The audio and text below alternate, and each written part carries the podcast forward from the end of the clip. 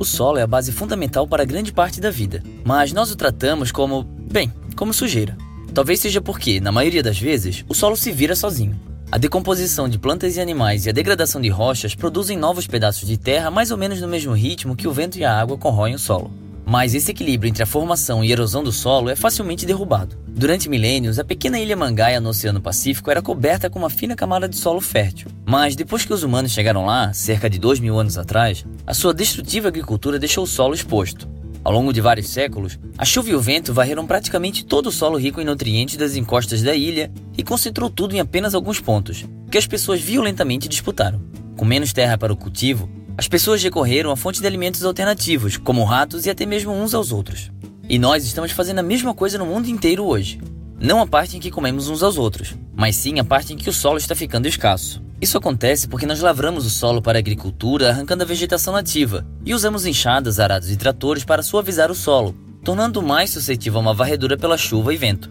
Então nós cultivamos principalmente plantas de raízes curtas, que além de não serem muito boas em grudar ao solo, são arrancadas durante a colheita, deixando os campos a céu aberto durante grande parte do ano e à mercê de fenômenos naturais. Como resultado direto disso, os terrenos agrícolas do mundo perdem 50 vezes mais solo do que um novo pode se formar. Essa erosão adicional equivale a 8 bilhões de caminhões carregados de terra movidas de campos para lugares como o fundo dos rios, que não são muito convenientes para a agricultura.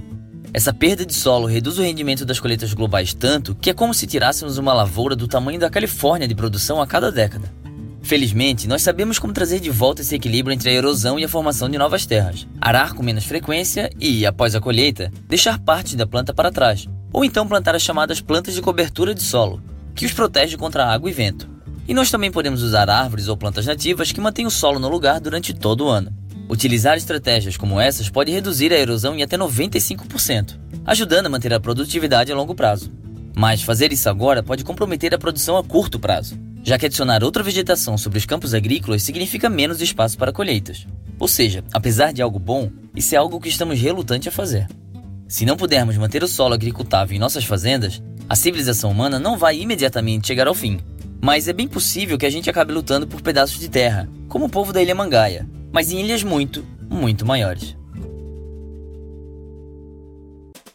Esse foi o Minuto da Terra. Se você gostou desse vídeo, clique em gostei e compartilhe com seus amigos. Até semana que vem!